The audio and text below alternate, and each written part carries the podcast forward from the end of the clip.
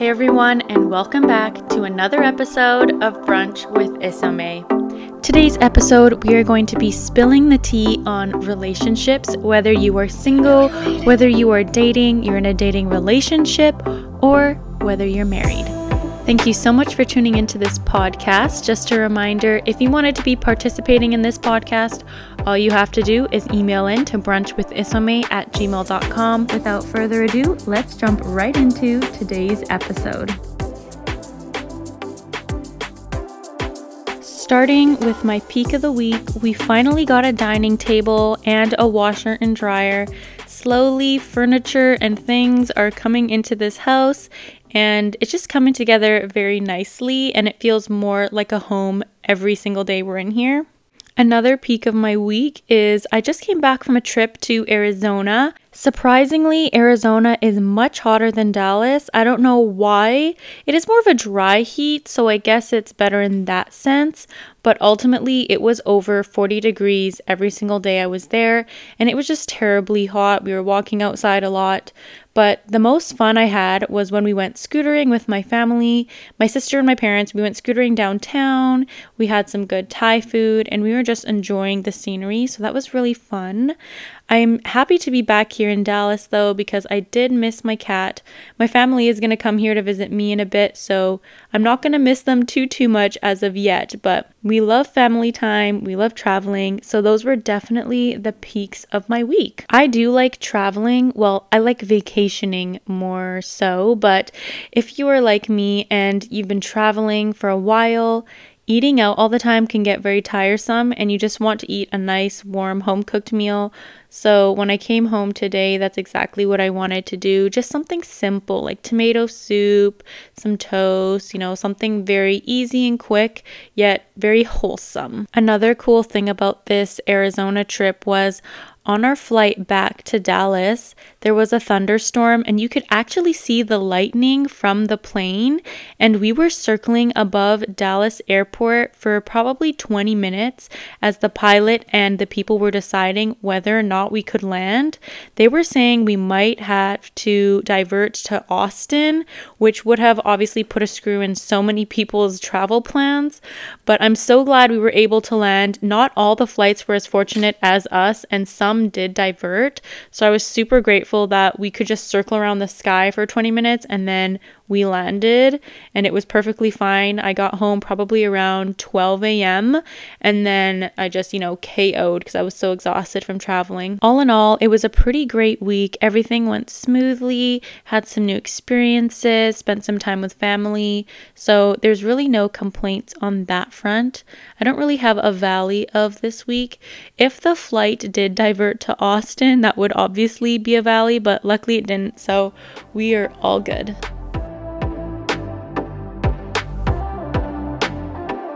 Jumping right into today's episode, we are talking and spilling the tea on relationships, being okay with being single, dating advice, and married life. As you know, as or might not know, I am married. I've been married for a little over a year now, and I am not an expert in relationship, but I think it's just good to share your experiences and the wisdom you do have, just so others can glean from that and learn from that. We can always learn from others' experiences, and that's what we're doing today on this podcast.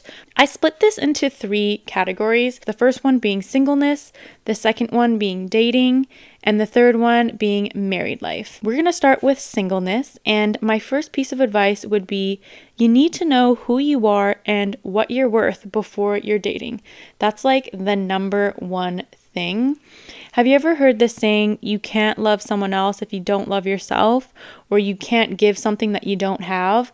And that's exactly it, and that's exactly true. Before you start exploring someone else, before you're trying to learn who someone else is, if you don't know who you are, you're very easily swayed and very easily influenced into the thoughts of others and the beliefs of others. So, before you even start entertaining the idea of that, getting to know who you are, what you're worth, and what you stand for is super, super important. The second piece of advice I have, I was told so many times growing up, and that is generalize, specialize, individualize. If you've never heard those terms before, generalize means make friends, make lots of friends. Don't be exclusive too too soon. Don't get locked down too too soon. Just make lots of friends cuz you never know where you're going to end up, who you're going to meet, or who you're going to be introduced to. Next is specialize. You're supposed to, you know, explore and understand, okay, this type of person is more my type, specializing in the sense of you know what you're kind of looking for, the type of person you're looking for, the type of personality, the type of beliefs you're looking for in another partner. And then lastly, you individualize from there. And individualize means choosing one person to date and court and to be with. So, from that group of people that could be potentials, you look and you say, okay, you are the one that I want to pursue at this time. Of course, this way of dating isn't for everyone, and not everyone does it this way. But I just know from experience that if you individualize too early on, you miss out on what could have been. You miss out on some of the opportunities because you were locked down so early and that is a personal choice, obviously, and everything happens in its right time.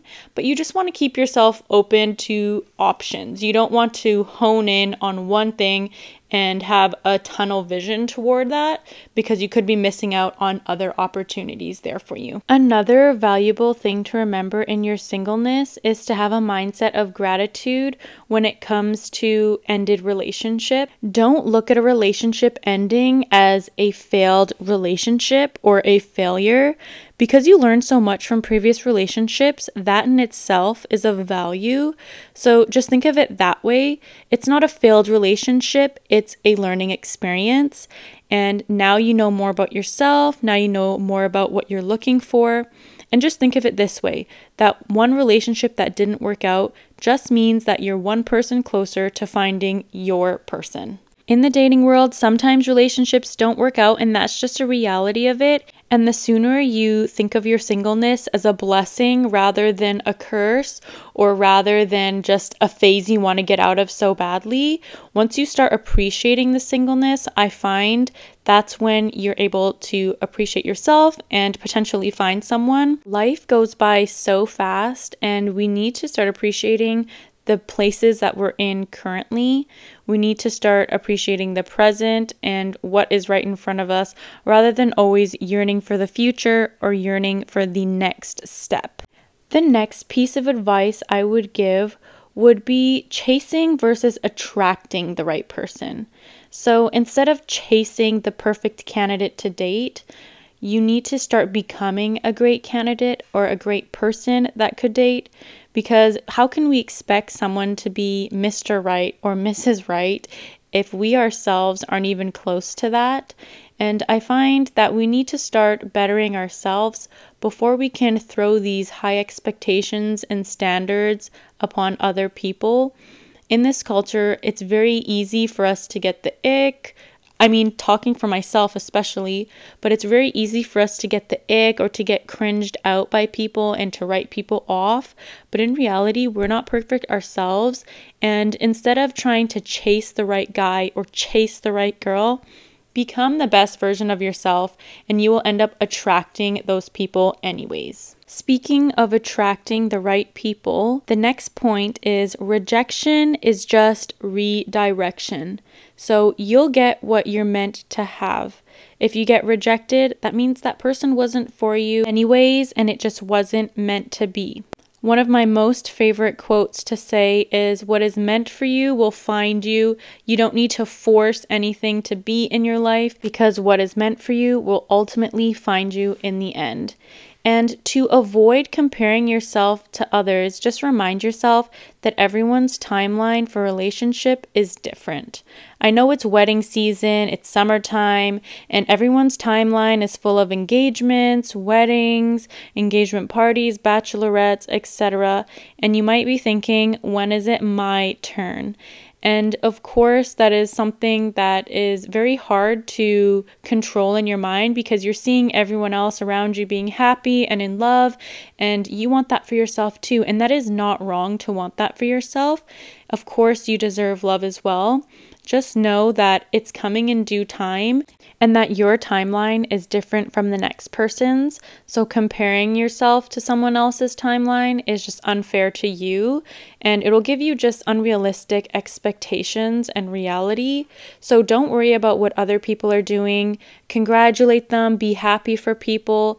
Eventually, your time will come. Just focus on bettering yourself every single day to become the best version of yourself. And then, before you know it, someone along the way who is also bettering themselves will be introduced to you, and it'll all work out in the end. So, don't worry. Don't compare yourself. Your time will come. And other than focusing on your relationship with yourself, I would also say focus on the relationships you do have. Make those great. The relationship with your parents, your siblings, your friends. Focus on cultivating those relationships and forming healthy relational habits. So by the time a romantic relationship comes along, you already have those relational habits that will become assets to you. Okay, so we're moving into the next topic, which is dating. And this is kind of split into two subheadings, I guess. So this is dating as in you're just dating around, but you're not in a dating relationship. And then there is you're an exclusive dating relationship. Those are two different things. My first piece of advice would be to stay independent. Don't allow your dating relationship to fully encompass your whole being. Have a life outside of them.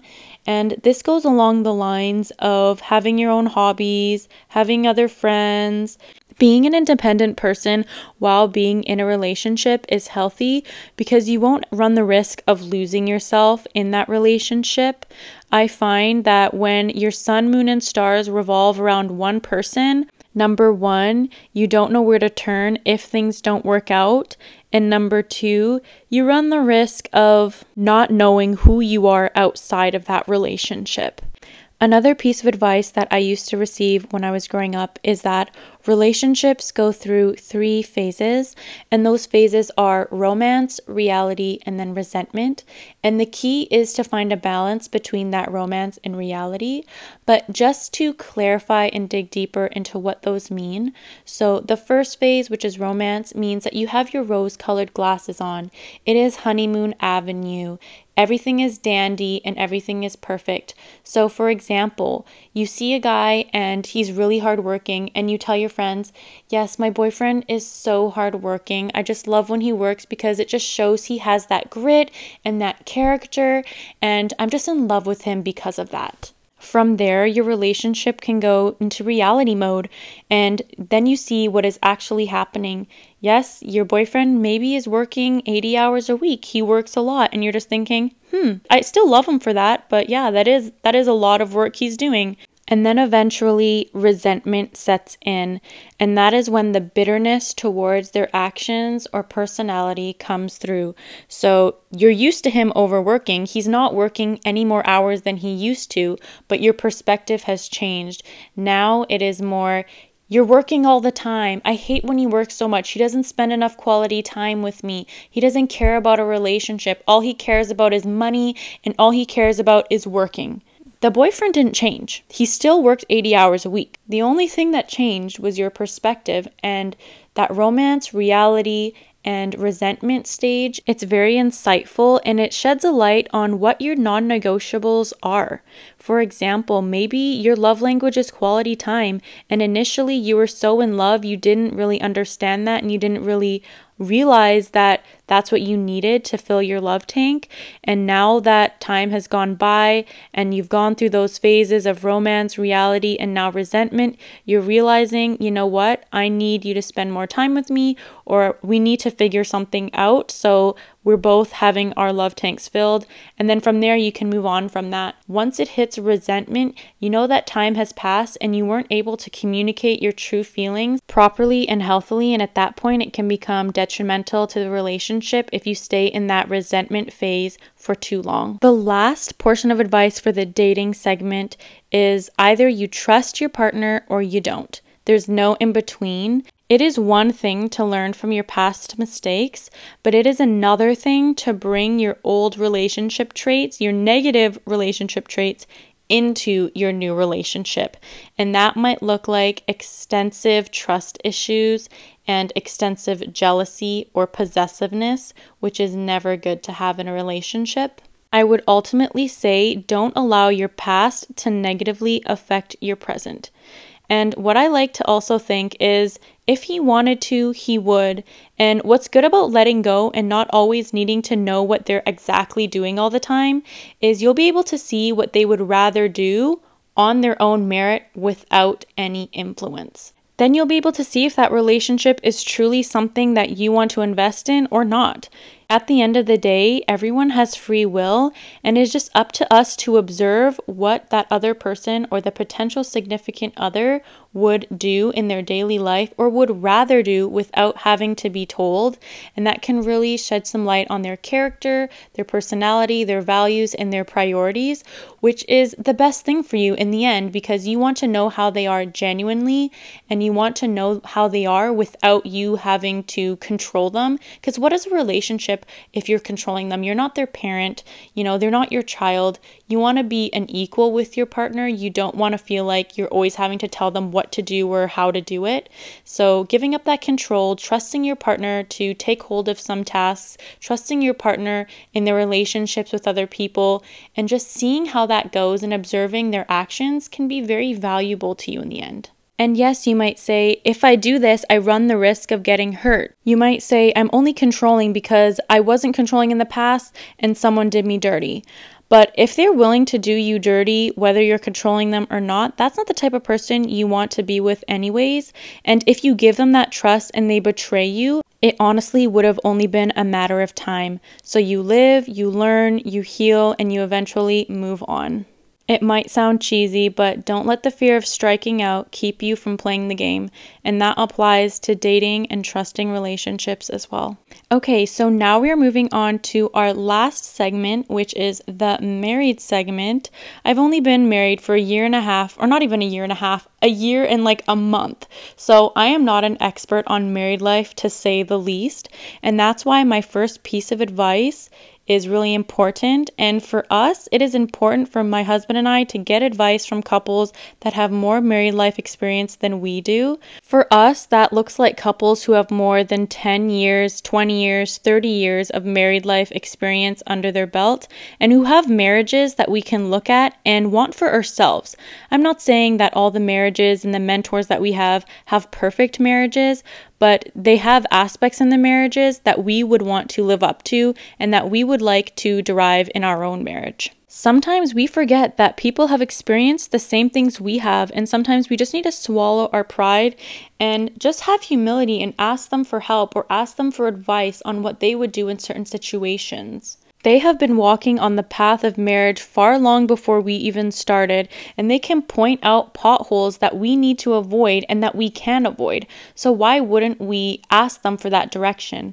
Why would we want to go into marriage blindly and just hit all the potholes and figure it out and hopefully make it out okay when there's people ahead of us who have already gone down that path and who can point out spots in your marriage that you might not have thought were dangerous potholes, but that can turn into something detrimental? So, that is a healthy thing to do to reach out to a couple that you can trust, that you can trust that their advice is sound and whole and that's what we have in our life, and we're so grateful for that.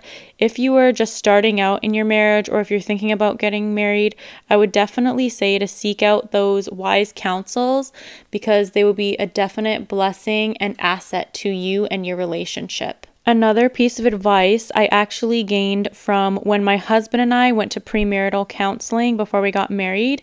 And that piece of advice was Beware of using the words never and always in conversation. Whenever we're having a discussion, a conversation, or a heated argument, my husband and I deliberately point out if either of us use never or always because that's typically not the case. My husband doesn't always leave his socks on the floor, and I don't never support his ideas. So, just steering away from those two words can de escalate an argument so much more than you would think. When someone is accusing you of something and they're using the words always or never, your immediate response is to number one, become defensive, but then number two, jab right back at them by using those exact same words. We're all humans and we all make mistakes, but those two words have a tendency to amplify arguments and just add fuel to the fire rather than allowing for realistic representations of the situation to be dealt with.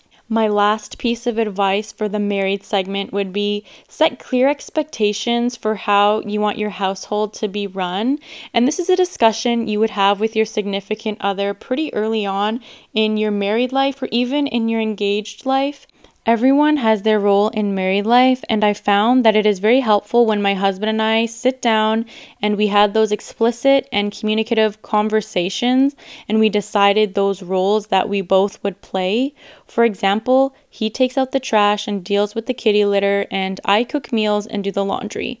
That looks different for every couple, so obviously you're not just comparing to us, but definitely sit down and have those conversations about daily life expectations because once we have expectations that aren't being met, Sometimes we blame the other person rather than realizing it could have been a simple fix just by communicating those expectations and having that conversation. It's not a hard conversation to have, you just have to come upon an agreement of who's doing what and how things are getting done. Sometimes couples like splitting up the jobs evenly, sometimes couples like taking turns with jobs. There is no one right way of doing things. You just have to communicate what works best for your situation and your relationship. And I find the sooner you have that conversation, the better.